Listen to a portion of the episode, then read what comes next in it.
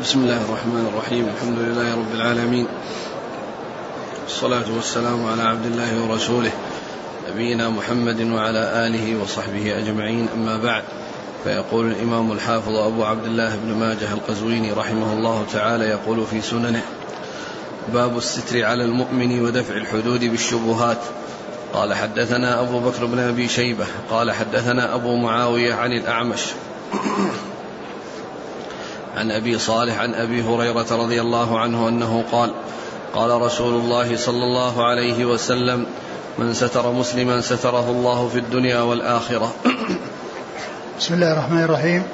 الحمد لله رب العالمين وصلى الله وسلم وبارك على عبده ورسوله نبينا محمد وعلى آله وأصحابه أجمعين. أما بعد يقول الإمام ماجد رحمه الله باب في الستر على المسلم ودرء الحدود بالشبهات. المقصود من هذه الترجمة أن المسلم عندما يحصل منه هفوة أو زلة وخطأ فإنه يستر عليه. و وقد جاءت النصوص الدالة على ذلك. ومنها هذا الحديث عن أبي هريرة رضي الله تعالى عنه أن النبي عليه الصلاة والسلام قال من ستر مسلما ستره الله في الدنيا والآخرة. وهو قطعة من حديث طويل مشتمل على جمل من الخصال التي فيها الجزاء من جنس العمل. وأوله قوله عليه الصلاة والسلام من نفس عن مسلم كربة من كرب الدنيا نفس الله عنه بها كربة من كرب يوم القيامة. ومن ستر مسلما ستره الله في الدنيا والآخرة ومن يسر على معسر يسر الله عليه في الدنيا والآخرة. والله في عون العبد ما كان العبد في عون أخيه ومن سلك طريقا يلتمس فيه علما سهل الله له به طريقا إلى الجنة. إلى آخر الحديث فهذه جمل مشتملة على بيان أن الجزاء من جنس العمل. وهنا العمل ستر والجزاء ستر. العمل ستر للمسلم والجزاء ستر لمن ستر عليه بالدنيا والآخرة. ومن ستر مسلما ستره الله في الدنيا والآخرة. وهذا الستر يشمل الستر عليه في ذنبه إذا أذنب ويشمل الستر يعني ستر عورته وإعطائه لباسا يلبسه.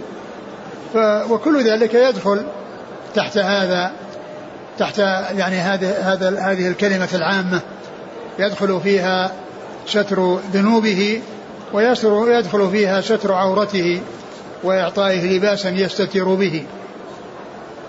نعم. وهذا الستر إنما يكون لمن حصل منه خطأ وأما من عرف بالفجور وعرف بالمجاهرة وعرف بالفسق فإن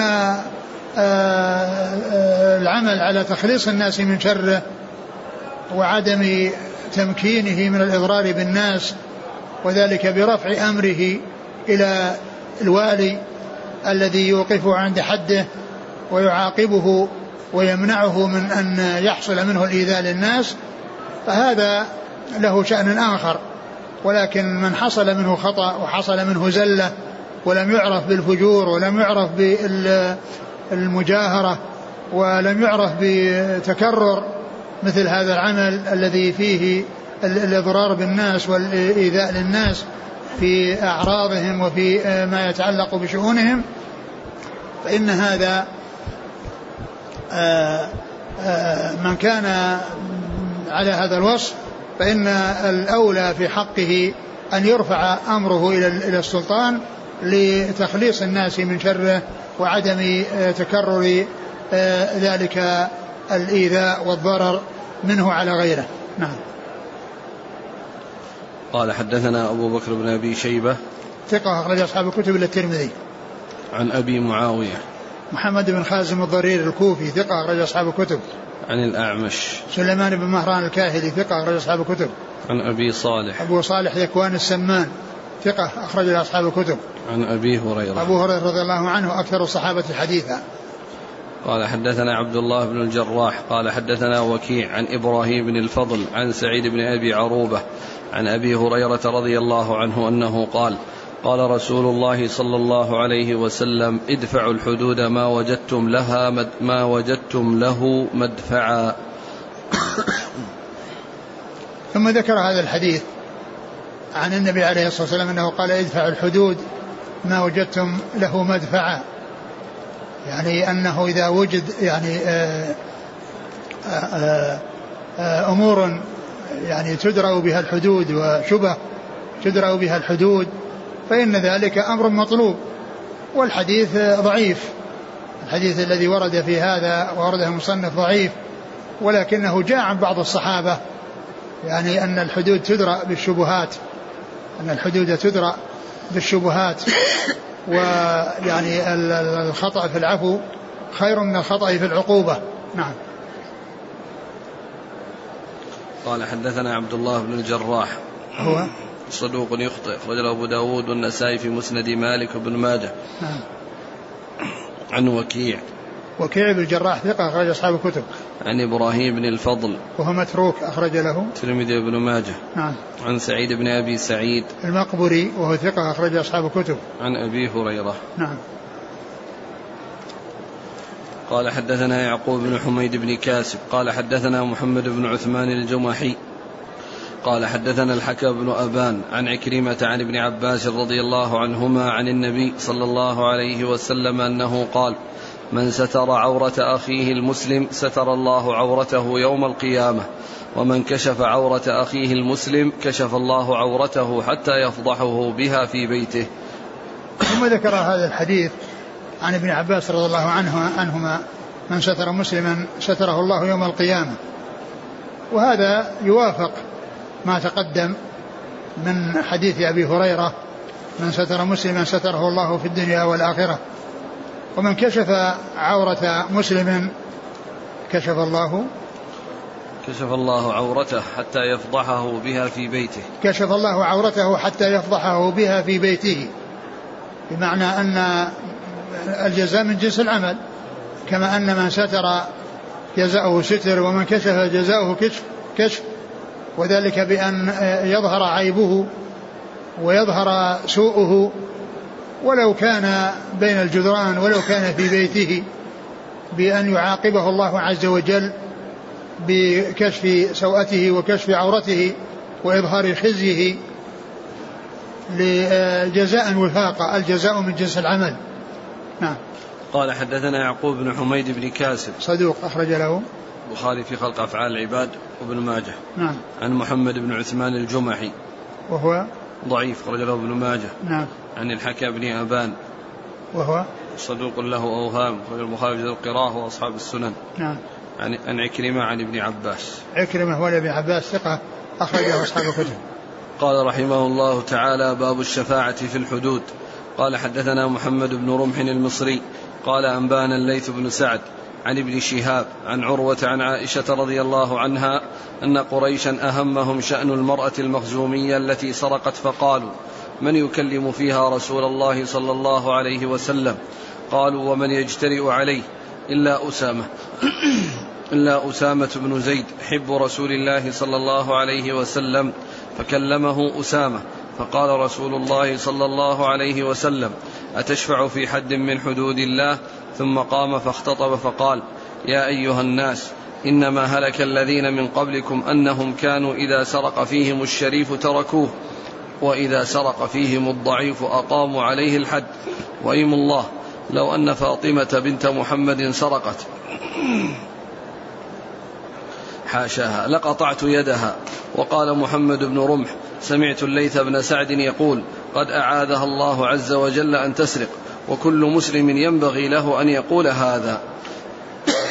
ثم ذكر باب الشفاعة في الحدود والمقصود أن أن الحدود أن أن أن الأمر إذا وصل إلى السلطان وإلى القاضي فلا يجوز الشفاعة في الحدود.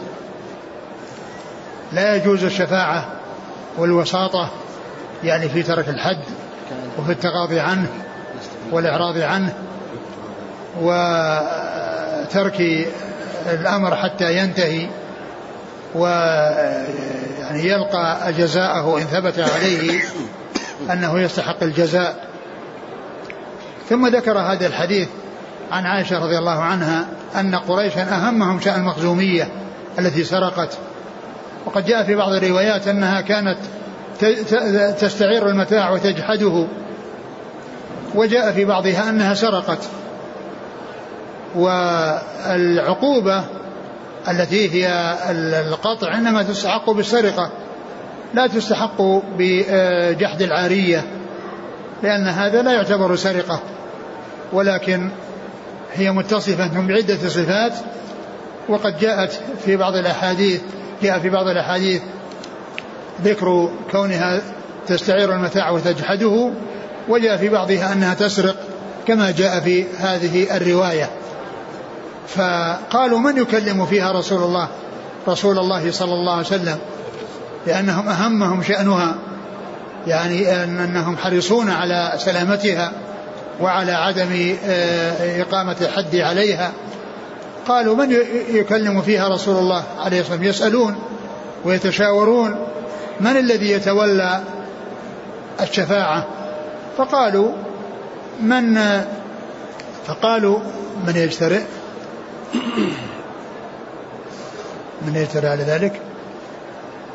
من يجترئ عليه إلا أسامة؟ من يجترئ عليه إلا أسامة. يعني من يحصل منه الإقدام ويحصل منه آه، العمل على تحقيق هذا المطلب إلا أسامة بن زيد حب رسول الله عليه الصلاة والسلام.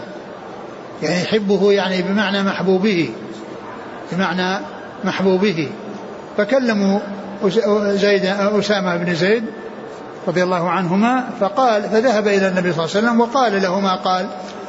فقال عليه الصلاة والسلام أتشفع في حد من حدود الله؟ قال ذلك استفهام إنكار. أتشفع في حد من حدود الله؟ وهذا يدل على أن الشفاعة في الحدود أنها غير جائزة لأن النبي صلى الله عليه وسلم أنكر عليه يعني هذا هذا الصنيع وهذا العمل الذي عمله وهو الشفاعة في الحدود وفي إسقاطها. وعدم تنفيذها. ثم قال ثم إنه قام واختطب الناس.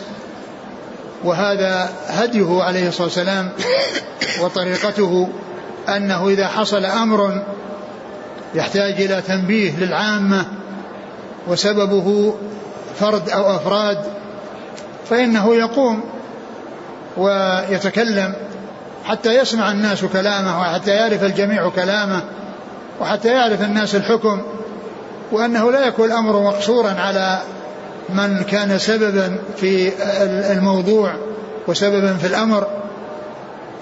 فقال فخطب الناس وقال قال يا أيها الناس إنما هلك الذين من قبلكم أنهم كانوا إذا سرق فيهم الشريف تركوا يا أيها الناس إنما هلك الذين قبلكم أنهم إذا كان إذا سرق فيهم الشريف تركوه وإذا سرق فيهم الضعيف قاموا عليه الحد. وأيم الله لو أن فاطمة بنت محمد سرقت لقطعت يدها. وهذا يدل على أن الحدود تقام على كل من تثبت عليه وكل من يستحقها سواء كان شريفا أو وضيعا. وأن في ذلك العدل وأن من أسباب هلاك الماضين عدم التزامهم بهذا العدل وهو أنهم إذا سرق فيهم الشريف تركوه وإذا سرق فيهم الضعيف قاموا عليه الحد. والنبي عليه الصلاة والسلام بين أنه يقيم الحد على من يستحق أن يقام عليه ويأتي بمثال يعني بعيد الحصول وذلك في قوله عليه الصلاة والسلام لو أن فاطمة بنت محمد سرقت لقطعت يدها مع أنها لا تسرق ولا يحصل منها ذلك ولكن هذا فيه تمثيل لبيان العدل ومنتهى العدل وأن وأن الحكم إنما يقام على كل من يستحقه. ولو حصل من فاطمة رضي الله عنها يعني ذلك الشيء لا قطع النبي صلى الله عليه وسلم يدها وحاشاها أن يحصل لها أو يحصل منها ذلك رضي الله تعالى عنها.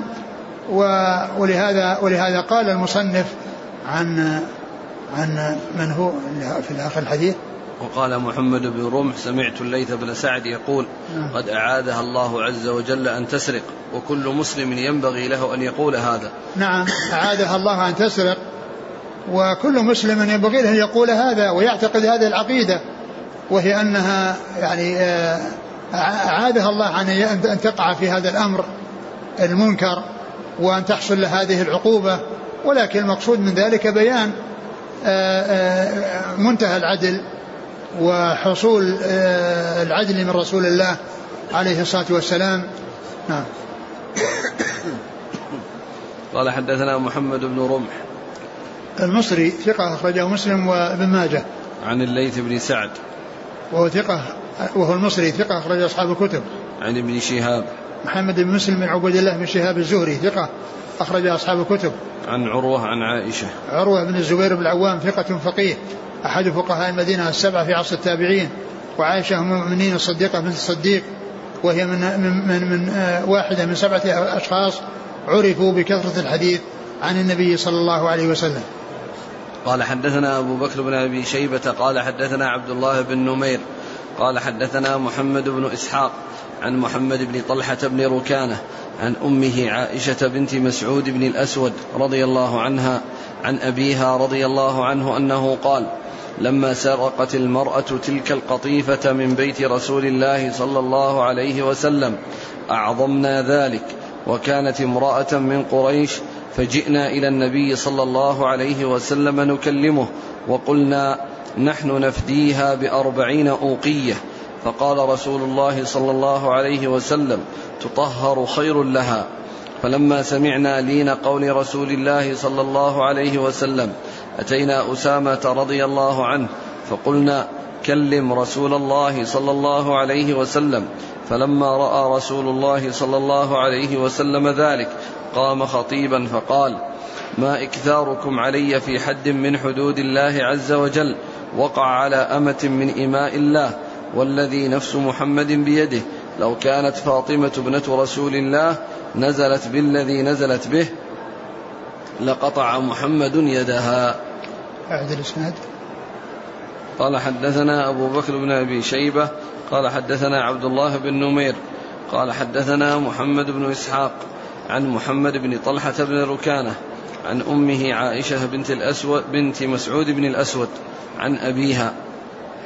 ثم ذكر هذا الحديث عن مسعود بن الأسود رضي الله عنه وهذا يتعلق بقصة المخزومية وهنا أنها يعني سرقت قطيفة وقصة المخزومية وما جاء في كونها سرقت وكونها آه، شفع فيها يعني أسامة بن زيد وأن النبي صلى الله عليه وسلم أنكر ذلك هذا ثابت في حديث عائشة المتقدم. وأما القصة وذكر القطيفة وتعيين السرقة فهذه جاءت من هذا الطريق الذي فيه محمد بن إسحاق وهو مدلس فلم يثبت يعني ما جاء أو ما جاء من هذه الطريق وحدها وهو القصة. وأما آه، كون المخزومية آه، أهمهم أهم قريش شأنها وأنهم طلبوا من أسامة بن زيد أن يشفع فهذا ثابت في حديث أبي هريرة المتقدم. ولكن القصة هي التي جاءت من هذا الطريق الذي فيه محمد بن إسحاق وهو صدوق مدلس. وقد روى بالعنعنة. فلا يعتبر ما جاء في آه، فيه من القصة لا يعتبر صحيحا. وأما مسألة آه، سرقة المخزومية وكون آه، أسامة شفع وأن الرسول صلى الله عليه وسلم أنكر ذلك وخطب الناس وبين لهم يعني التحذير من ذلك والمنع من ذلك فهذا ثابت في حديث عائشة المتقدم في الصحيحين. نعم.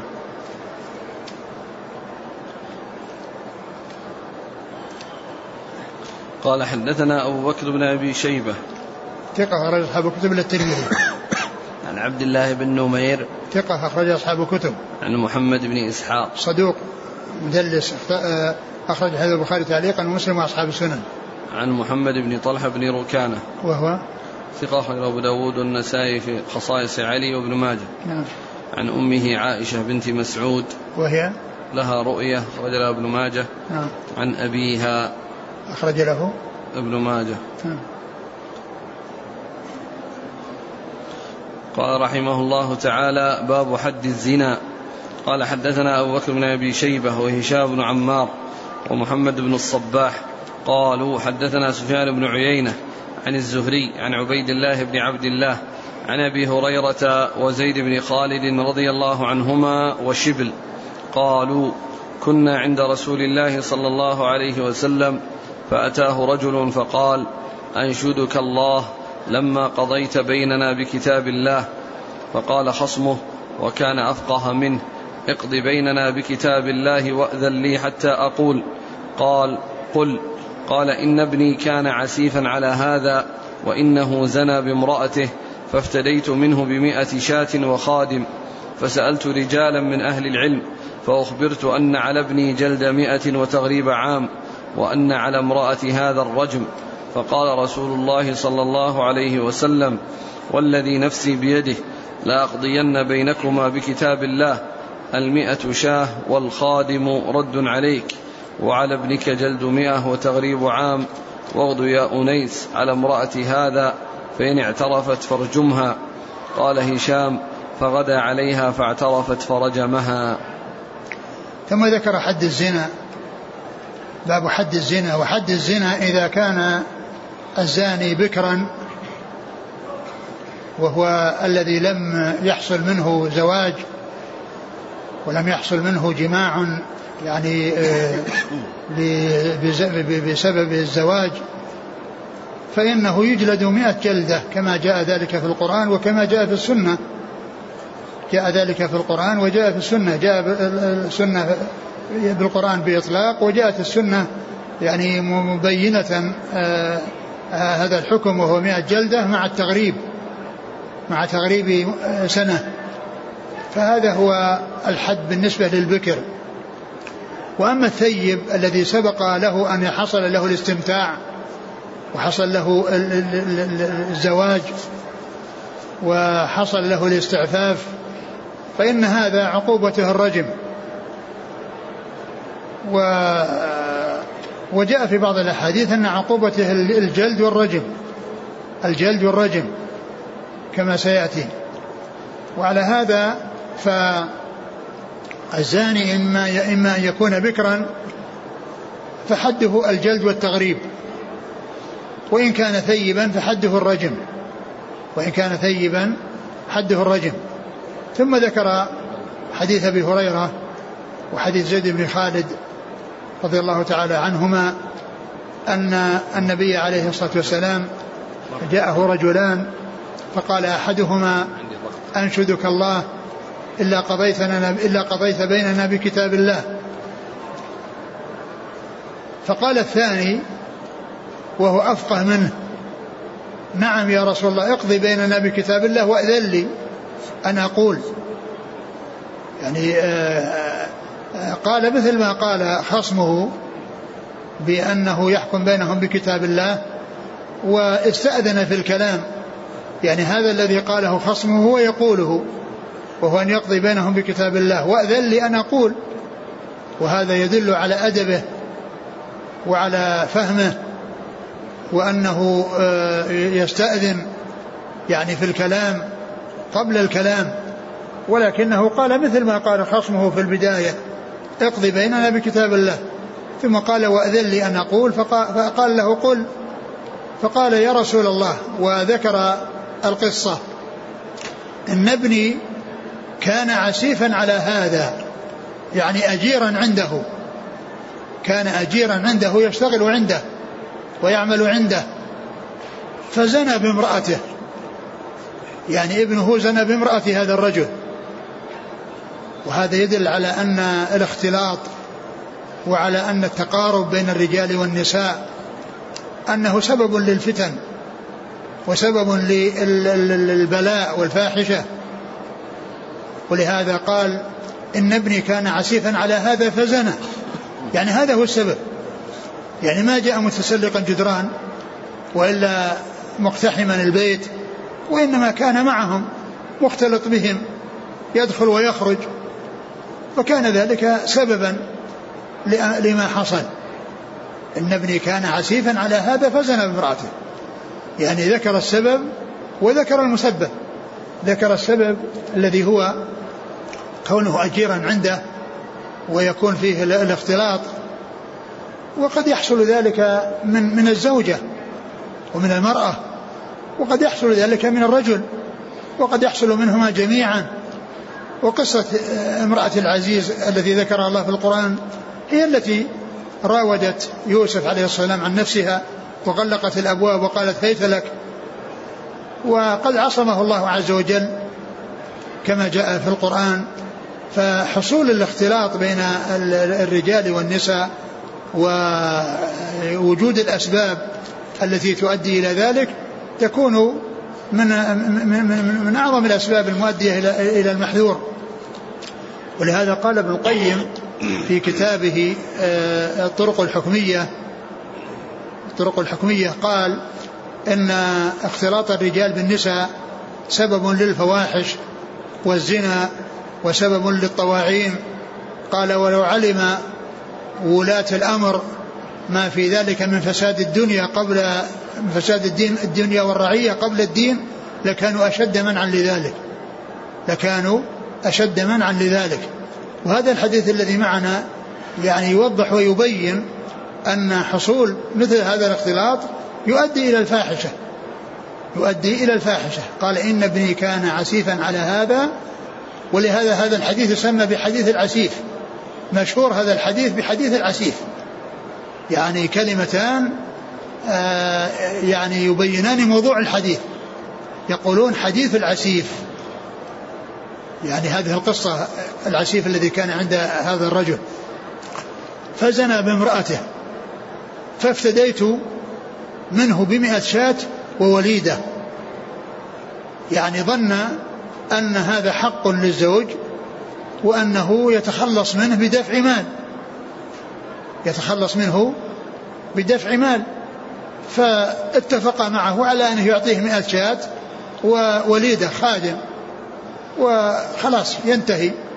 يعني هذا الذي حصل من ابنه حصل لهذا الزوج هذا العوض. فلما قال يعني هذه المقالة وعرض هذا العرض وبين يعني هذا الكلام قال ثم قال في كلامه وإنني سألت أهل العلم فأخبروني أن ما على ابني جلد مئة وتغريب عام وعلى أن على وعلى وأن على امرأة هذا أي خصمه الرجم. فقال عليه الصلاة والسلام والذي نفسي بيده لأقضين بينكما بكتاب الله. وكتاب الله في قول كل منهما اقضي بيننا بكتاب الله ثم قول النبي صلى الله عليه وسلم لأقضين بينكما بكتاب الله. المقصود بذلك شرع الله سواء كان كتابا أو سنة سواء كان الكتاب أو السنة لأن ذلك كله شرع الله ويقال له كتاب الله. ولهذا جاء في حديث مسعود رضي الله عنه الذي فيه أنه لعن النامصة و... وقال ما لي لألعن من لعنه رسول الله صلى الله عليه وسلم وهو موجود في كتاب الله.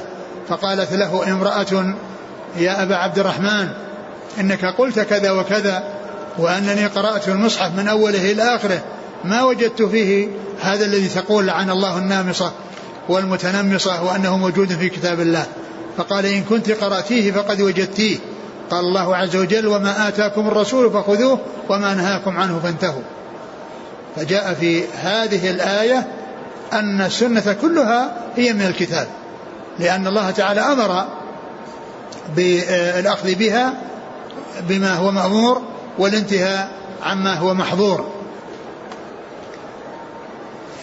ولهذا فإن الكتاب والسنة متلازمان ولا ينفك أحدهما عن الآخر ولا ومن قال إنه يأخذ بالقرآن ولا يأخذ بالسنة فهو كافر بالكتاب والسنة.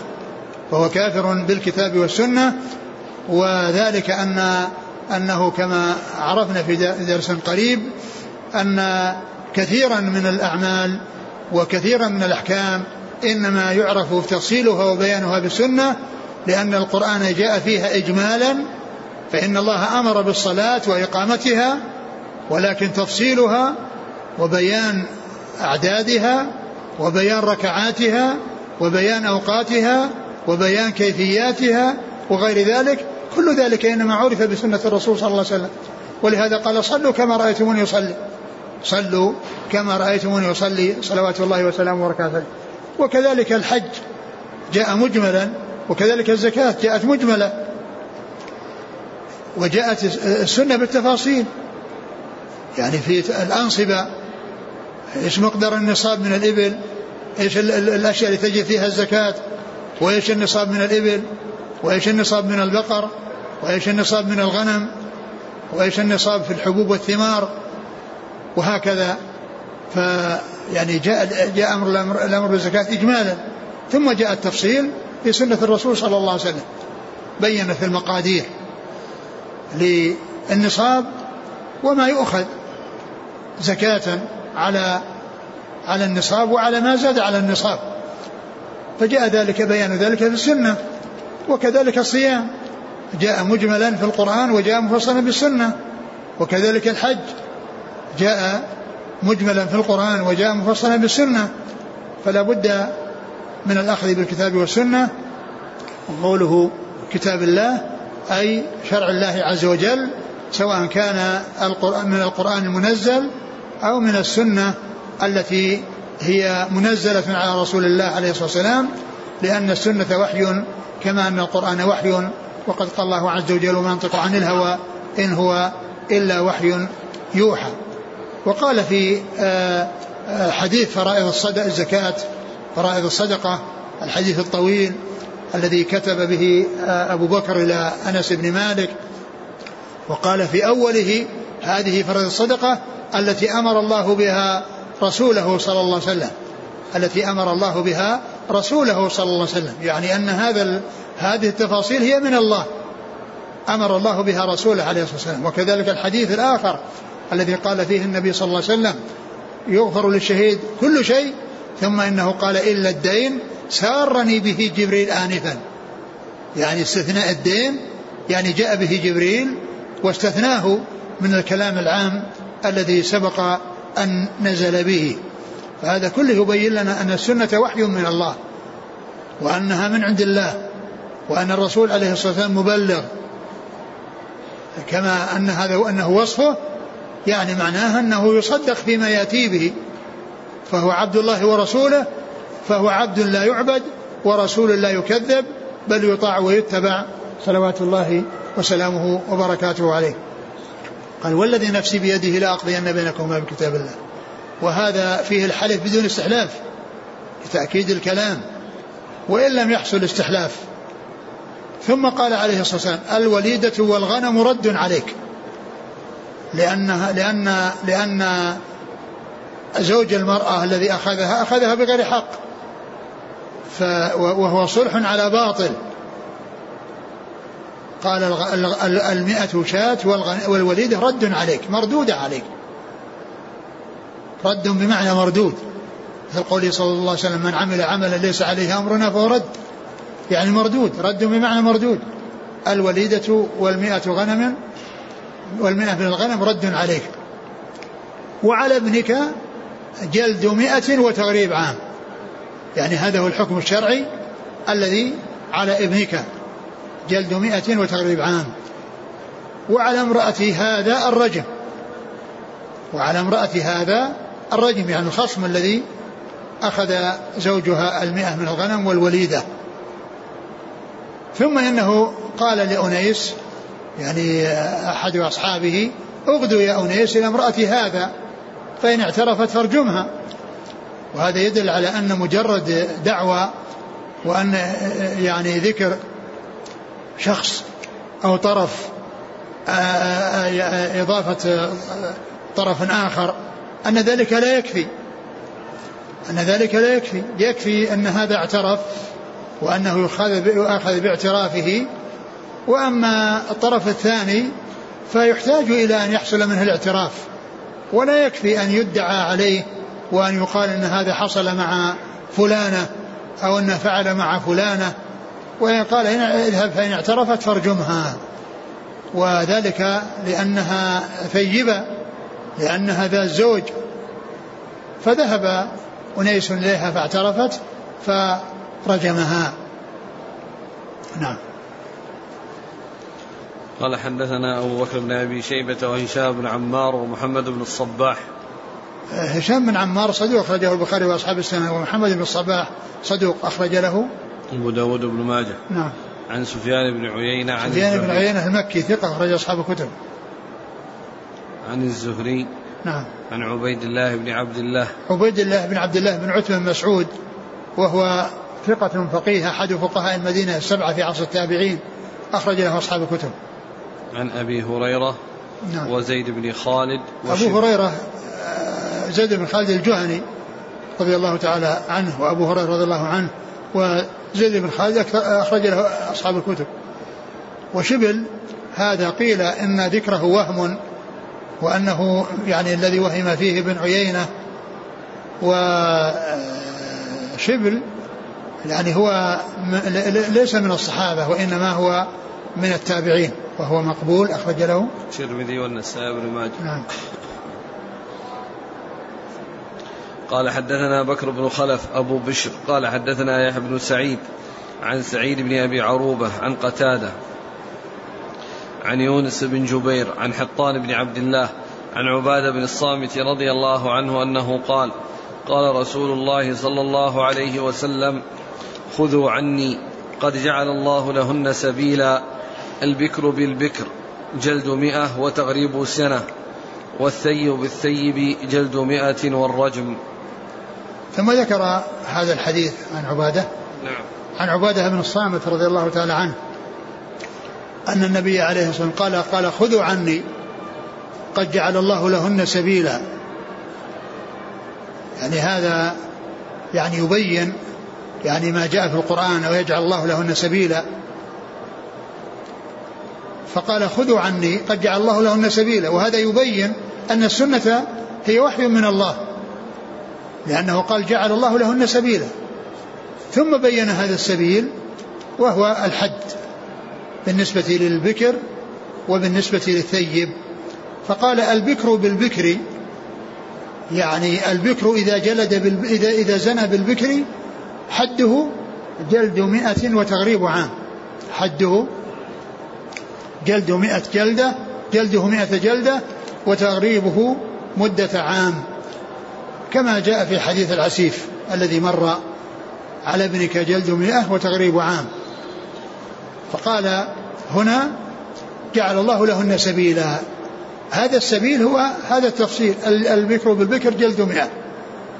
وهذا يبين ما أشرت إليه آنفا من أن السنة وحي من الله لأنه أضاف هذا الكلام إلى الله. أضاف هذا الكلام الذي هو البكر بالبكر والثيب بالثيب أضافه إلى الله وأن هذا سبيل جعله الله.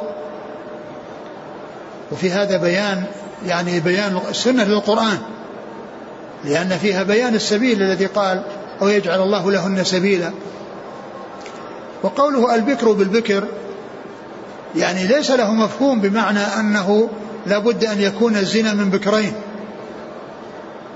فلو كان من بكر وثيب فإن البكر يعامل معاملة يحد حد البكر والثيب يحد حد الثيب.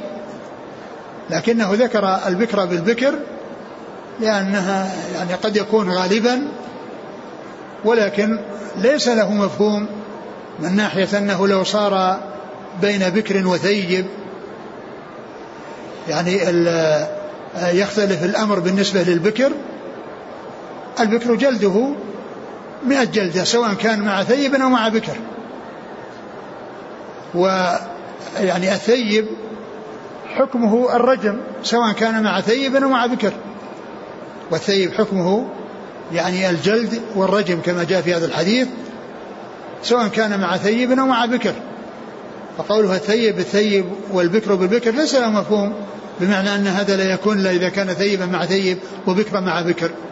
بل لو حصل بكر مع ثيب أو ثيب مع بكر فإن الحكم واحد بالنسبة للبكر وواحد بالنسبة للثيب.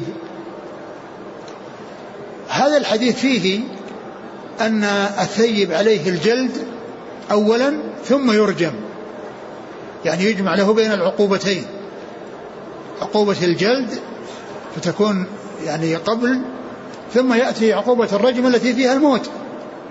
التي فيها الموت بسبب الرجم بعض أهل العلم قال إن الثيب يجمع له بين الجلد والرجم لهذا الحديث. وكثير من العلماء قالوا إن عليه الرجم فقط دون الجلد.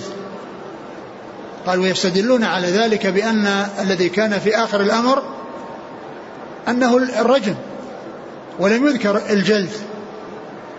وذلك أيضا يبين قوله كون جعل الله لهن سبيلا تقدم هذا الحكم.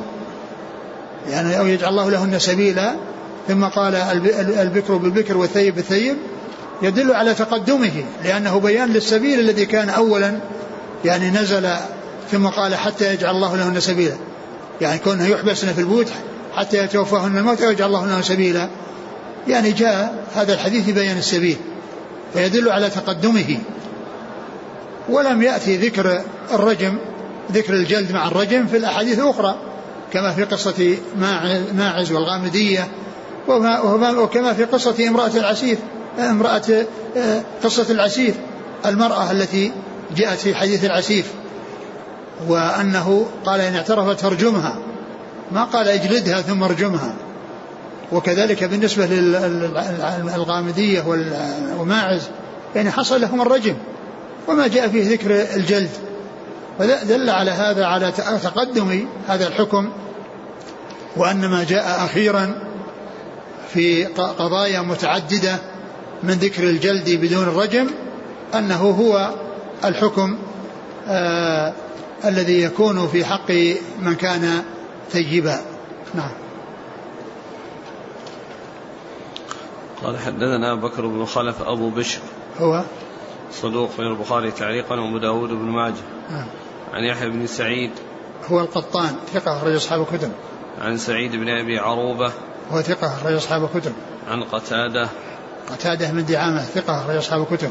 عن يونس بن جبير. هو؟ ثقة أخرج أصحاب الكتب. وجاء يعني في بعض الأحاديث بعض الطرق الحسن بدل يونس بن جبير هذا. يعني جاء من طرق أخرى أنه الحسن أنه يروي هو الذي يروي عن حطان. وأما يونس فإنه يروي حديثا آخر يعني عن أبي موسى الأشعري في قصة قصة التشهد وقصة يعني ما يقال يعني في التشهد. و آه، هو من طريق حطان عن أبي موسى. فالحديث أو جاء من طرق متعددة أن الراوي في هذا الحديث أو في هذا الحكم في هذا هذا الحديث في هذا الحكم إنما هو الحسن بن أبي الحسن. نعم. إيش قال في يونس؟ ثقة أخرج أصحاب الكتب نعم. والحسن ثقة أخرج أصحاب الكتب. نعم. وحطان بن عبد الله الرقاشي ثقة أخرجه أصحاب الكتب إلا البخاري. إلا البخاري. نعم. عن عبادة بن الصامت. رضي الله عنه أخرج أصحاب الكتب. قال رحمه الله تعالى باب من وقع على جارية امرأته. قال حدثنا حميد بن مسعدة. قال حدثنا خالد بن الحارث. قال حدثنا سعيد عن قتادة عن حبيب بن سالم. قال أتي النعمان بن بشير رضي الله عنهما برجل غشي جارية امرأته. فقال لا أقضي فيها إلا بقضاء رسول الله صلى الله عليه وسلم. قال إن كانت أحلتها له جلدته مئة وإن لم تكن أذنت له رجمته. ثم قال باب من غشي. وقع.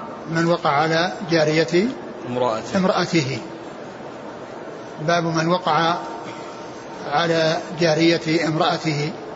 يعني أنه آه، وطئ أمة زوجته وطئ أمة زوجته أمة لزوجته وطئها. ذكر هذا الحديث أو هذا الأثر هذا الحديث عن النعمان بشير وكان أميرا كان ممن تولى إمارة الكوفة وأتي برجل يعني وقع على جارية امرأته فقال فقال لأقضين لا أقضي فيها إلا بقضاء رسول الله. لا أقضي فيها إلا بقضاء رسول الله صلى الله عليه وسلم. فقال إن كانت أذنت له وأحلتها له فإنه يعني يجلده مئة يعني تعزيرا. وإن كانت لم تحلها له فإنه يرجمه فإنه يرجمه. وهذا الحديث في آه، إسناده آه، هو ضعيف لأن فيه انقطاع لأن فيه انقطاع فهو غير صحيح. ومن العلماء من قال إن مثل هذا يعني شيء آه، يدرى به الحد. ومنهم من قال إن أن, أن, أن حكمه الحد وهو الرجم. نعم. إن كانت أحلتها له جلدته مئة. يعني كانت أذنت له أن يطأها أو أحلت له وطأها يجلده مئة يعني تعزيرا. يعني تعزيرا يعني ليس حدا لأن الحد يعني ليس حده آه، المحصن ليس حده آه، الجلد وإنما حده الرجم. فهو قال إن أذنت إن كانت أذنت له فإن هذه شبهة يعني فيكون يعزر عليها تعزير. وإن لم تكن أذنت له وإنما هو اعتدى عليها وقع عليها فإن فإنه يكون زانيا. وهو ثيب فيكون حده الرجم. نعم. قال حدثنا حميد بن مسعدة.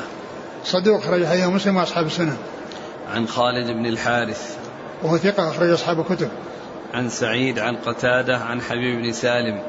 حبيب بن سالم هو؟ لا بأس به وله مسلم وأصحاب السنن. نعم. عن النعمان بن بشير. النعمان بن بشير رضي الله عنهما أخرج له أصحاب الكتب. وهو من صغار الصحابة وقد توفي رسول الله عليه الصلاة والسلام وعمره ثمان سنين والحديث فيه انقطاع بين قتادة وبين سالم. حبيب. نعم. بين حبيب حبيب بن سالم. حبيب بن سالم نعم.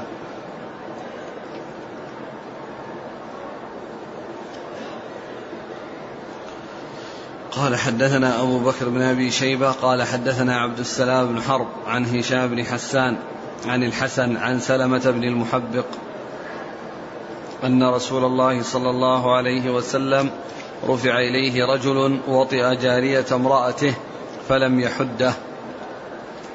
ثم ذكر هذا الحديث عن سلمة بن المحبق رضي الله عنه. سلمة بن المحبق رضي الله عنه أن النبي صلى الله عليه وسلم رفع إليه رجل آه، وطئ جارية امرأته فلم يحده. يعني لم يقم عليه لم يقم عليه الحد. يعني أن ذلك من درء الحدود بالشبهات. ولكن الحديث آه، أيضا آه، يعني فيه ضعف من جهة أن الحسن يعني فيه وهو مدلس. نعم. الإسناد قال حدثنا أبو بكر بن أبي شيبة عن عبد السلام بن حرب. هو؟ ثقة له مناكير أخرجه أصحاب الكتب. نعم. عن هشام بن حسان. هشام بن حسان ثقة أخرج أصحاب الكتب وهو من العباد. وقد قيل في ترجمته قال عن الأعمش قال يعني لقيت يعني لقيت آه، آه، هشام بن حسان ولو قيل له إن ملك الموت بالباب لم يكن بإمكانه أن يأتي بعمل زائد عما كان يعمله من الأعمال الصالحة. يعني أنه ملازم للعبادة دائما وأبدا. ولو جاءه الموت لجاءه وهو على حال طيبة. ما كان بإمكانه أن يزيد شيئا على ما كان يعمله. يعني من ملازمته العبادة ومداومته لها. قال لو قيل إن ملك الموت بالباب الحسان ما كان بإمكانه أن يأتي بشيء زائد عما كان يعمله. لأنه مستعد للموت باستمرار. نعم. عن الحسن عن سلام بن المحبق. رضي الله عنه أخرج له. أبو داود والنسائي بن ماجه. نعم. قال رحمه الله تعالى باب الرجم. قال حدثنا أبو بكر بن أبي شيبة ومحمد بن الصباح. قال حدثنا سفيان بن عيينة عن الزهري عن عبيد الله بن عبد الله بن عتبة عن ابن عباس رضي الله عنهما أنه قال قال عمر بن الخطاب رضي الله عنه لقد خشيت أن يطول بالناس زمان حتى يقول قائل ما أجد الرجم في كتاب الله فيضلوا بترك فريضة من فرائض الله. ألا وإن الرجم حق إذا أحسن الرجل وقامت البينة أو كان حمل أو اعتراف. وقد قرأتها الشيخ والشيخة إذا زنيا فارجموهما البتة رجم رسول الله صلى الله عليه وسلم ورجمنا بعده. ثم ذكر الرجم باب الرجم وهو حد المحصن. وهو حد المحصن. هو الرجم حتى يموت يرمى بالحجارة حتى يموت. و و أورد في هذا الحديث عن عمر رضي الله عنه أنه قال أخشى أن يطول بالناس زمان. فيقول قائل إن لا نجد الرجم في كتاب الله. يعني ليس في القرآن ذكر الرجم. ثم ذكر أن الرجم كان فيما أنزل وأنهم كان في وأنه كان في القرآن وأنهم قرأوه وأنها بلفظ الشيخ والشيخة إذا زنيا فجلدوهما البتة. وأنه قال إن جلد رسول الله صلى الله عليه وسلم وجلدنا بعده. رجمنا رجم الرسول صلى الله عليه وسلم ورجمنا بعده. يعني أن الرجم أنه ثابت في كتاب الله وأنه كان مما نزل ولكنه نسخ نسخت تلاوته وبقي حكمه. ومن المعلوم أن النسخ منه ما يكون نسخ يعني التلاوة مع بقاء الحكم مثل هذه هذه القصة مثل قصة الرجم. فإن آية الرجم نزلت ونسخ نسخت تلاوتها وبقي حكمها وبقي حكمها. و ومن القرآن ما بقيت تلاوته ونسخ حكمه ومثل الآية التي فيها كون المتوفى عنها يعني تعتد يعني سنة فإن ذلك نسخ بأنها تعتد أربعة أشهر وعشر وقد بقي الناسخ والمنسوخ. بقي الناسخ الذي أربعة أشهر وعشر والمنسوخ الذي هو اعتداد سنة. وفيه تقدم الناسخ على المنسوخ لأن تقدم الناسخ على المنسوخ لأن المنسوخ هو الوصية أو البقاء مدة عام والناسخ هو كونها تتربص أربعة أشهر وعشر. وكذلك قد ينسخ الحكم والتلاوة مثل الحديث الذي فيه كان فيما أنزل من القرآن عشر رضعات معلومات يحرمنا فنسخنا بخمس معلومات. فنسخنا بخمس معلومات. فإن هذا الحديث فيه نسخ التلاوة والحكم ونسخ التلاوة دون الحكم لأن العشر رضعات المحرمة نسخ حكمها وتلاوتها. و آه، التحريم بخمس نسخت تلاوته وبقي حكمه. نسخت تلاوته وبقي حكمه. أقرأ الحديث. قال عمر رضي الله عنه لقد خشيت أن يطول بالناس زمان حتى يقول قائل ما أجد الرجم في كتاب الله فيضل بترك فريضة من فرائض الله. ألا وإن الرجم حق إذا أحسن الرجل وقامت ثم لو لو لم لو لم يكن في القرآن فإنه يكفي إذا جاء بالسنة لأن الأحكام تؤخذ من القرآن ومن السنة. تؤخذ من كتاب الله ومن سنة رسوله عليه الصلاة والسلام. وكثير من الأحكام لا تعرف إلا بالسنة. وأكثر الأحكام أنها تؤخذ من السنة. والسنة مأمور بها في القرآن. وما آتاكم الرسول فخذوه. وما نهاكم عنه فانتهوا. أخشى أن يطول بالناس زمان فيقول قائل ما أجد الرجم في كتاب الله نعم. فيضل بترك فريضة من فرائض الله. نعم. ألا وإن الرجم حق إذا أحسن الرجل وقامت البينة. ألا وإن الرجم حق إذا أحسن إذا أحسن. نعم وقامت البينة. إذا أحسن. نعم إذا أحسن الرجل. إذا أحسن الرجل ذكر الرجل هنا لا مفهوم له. يعني وكذلك الأنثى. ولكن التنصيص على الرجال لأن الغالب أن أن الخطاب معهم. وإلا فإنه حكم للرجال والنساء. المرأة المحصنة والرجل المحصن. إذا الثيب كل من سواء كان ذكر أو أنثى فإنه فإن حكمه الرجم. إذا أحسن الرجل وقامت البينة. وقامت البينة على الزنا. إذا كان محصنا. لأنه إذا كان غير محصن الحد الجلد والتغريب. وأما الرجم فيكون مع الإحصان ومع قيام البينة. والبينة هي أربعة شهود يشهدون بالزنا وتحققه وحصوله وكذلك أيضا الاعتراف من الزاني بأنه زنى أو الحبل هو الحمل. لمن لم يكن لها زوج. أما إذا كان لها زوج فإن الولد للفراش كما جاء بذلك الحديث عن رسول الله عليه الصلاة والسلام. لكن الحبل ممن لم يكن لها زوج. ولم يكن هناك شبهة لأن الحدود تدرأ بالشبهات. لو أنها قالت إنها مكرهة أو أنها استكرهة أو أنه هجم عليها أحد واستكرهها وحصل الحمل يعني بذلك فإن هذه شبهة. إذا كان الحبل إذا كان أو كان حمل أو اعتراف. أو كان حمل أو اعتراف نعم. وقد قرأتها الشيخ والشيخة إذا زنيا فارجموهما البتة. يعني جاءت بهذا اللفظ. وفي ذكر الشيخ والشيخة وأنه يعني والمقصود بالشيخ والشيخة الكبيران. وإذا كان هذا يعني في كبيرين فغيرهما من باب أولى. إذا كانت هذه العقوبة آه، آه، لمن هو كبير فكذلك من هو قوي. ذكر الشيخ والشيخة آه، في الآية لأن كونه يعني يكون الحكم لمن يوجد فيه الضعف ولمن يكون فيه ضعف الشهوة فإن غيره من باب أولى. ولهذا جاء عن النبي عليه الصلاة والسلام أنه قال ثلاثة لا يكلمهم الله ولا ينظر إليهم يوم القيامة ولا يزكيهم ولا عذاب عليهم وشيمط زاني وشيمط زاني يعني شايب يعني فيه الشمط قد زنى.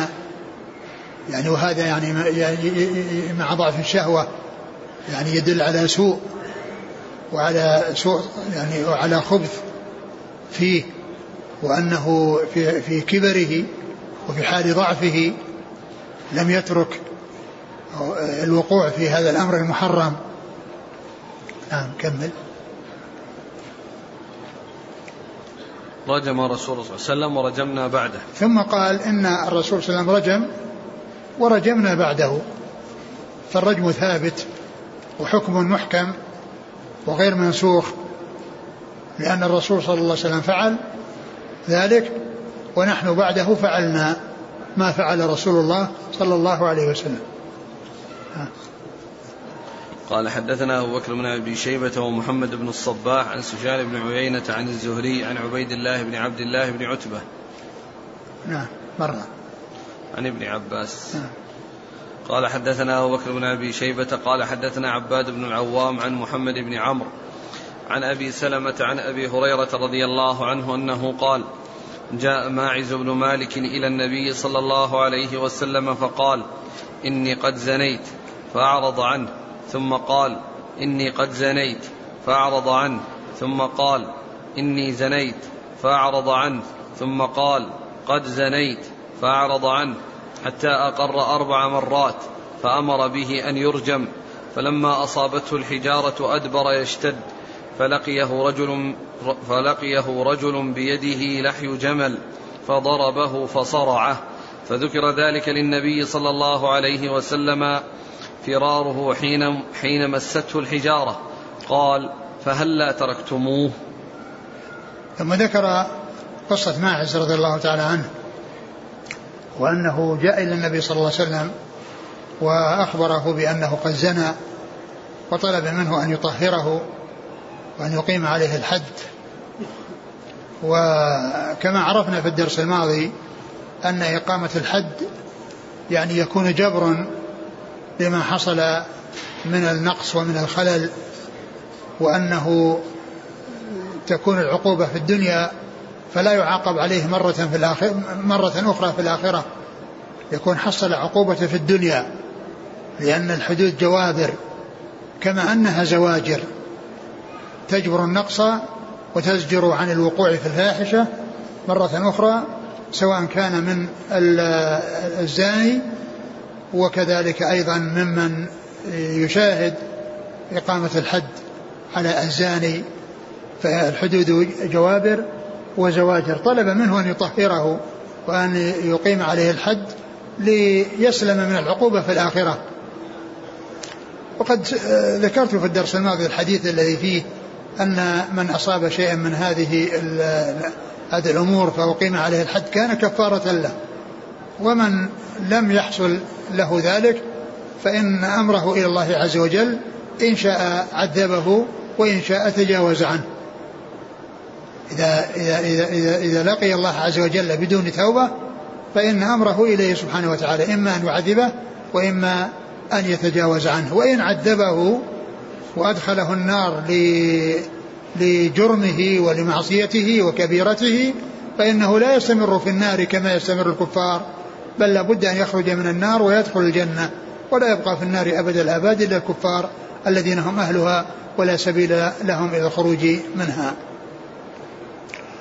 فاعترف عدة مرات والنبي صلى الله عليه وسلم يصرف النظر عنه وهو يكرر حتى أكمل أربع مرات ثم إنه أمر برجمه فرجم فكان يعني آه، آه، أدركه رجل ومعه لحي جمل يعني عظم جمل فرماه به فقضى عليه فصرعه. فلما بلغ رسول الله رسول الله صلى الله عليه وسلم يعني خبره وأنه ذهب يشتد قال هل لا تركوه؟ فهذا فيه ما بين عمر رضي الله عنه في الحديث السابق حيث قال رجم رسول الله صلى الله عليه وسلم ورجمنا بعده. نعم. قال حدثنا أبو بكر بن أبي شيبة عن عباد بن العوام. هو؟ ثقة أخرج أصحاب الكتب. نعم. عن محمد بن عمرو. وهو صدوق أخرج أصحاب أصحاب الكتب. عن أبي سلمة عن أبي هريرة. أبو سلمة بن عبد الرحمن ثقة أخرج أصحاب الكتب. نعم. قال حدثنا العباس بن عثمان الدمشقي قال حدثنا الوليد بن مسلم قال حدثنا أبو عمرو قال حدثني يحيى بن أبي كثير عن أبي قلابة عن أبي المهاجر عن عمران بن الحصين رضي الله عنهما أن امرأة أتت النبي صلى الله عليه وسلم فاعترفت بالزنا فأمر بها فشكت عليها ثيابها. ثم رجمها ثم صلى عليها. ثم ذكر هذا الحديث عن النبي صلى الله عليه وسلم أنه جاءه امرأة واعترفت بالزنا فشكت عليها ثيابها يعني حتى لا تنكشف عند رجمها فرجمت بالحجارة وصلى عليها رسول الله صلى الله عليه وسلم. وهذا فيه إقامة الحد من رسول الله عليه الصلاة والسلام. ليحد الرجم كما جاء في حديث عمر المتقدم رجم رسول الله صلى الله عليه وسلم ورجمنا بعده.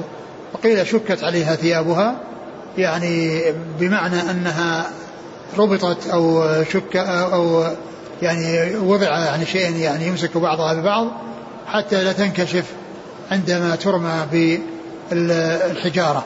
نعم.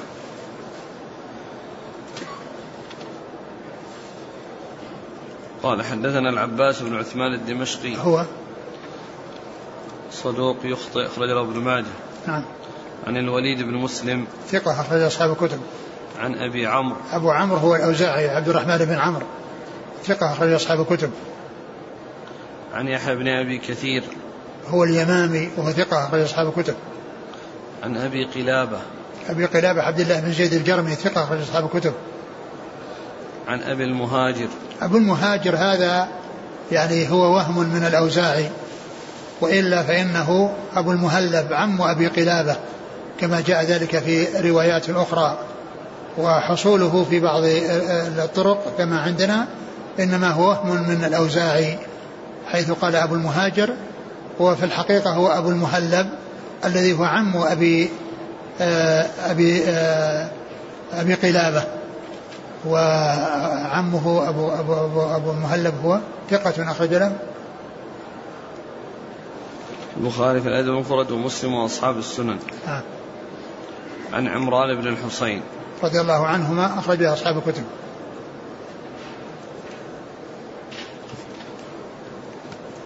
انتهى الباب. نعم. والله تعالى أعلم وصلى الله وسلم وبارك على عبده ورسوله نبينا محمد وعلى آله وأصحابه أجمعين.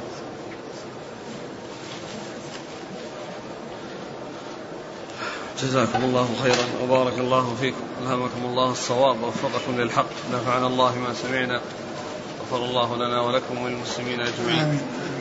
سبحانك اللهم وبحمدك نشهد أن لا إله إلا أنت.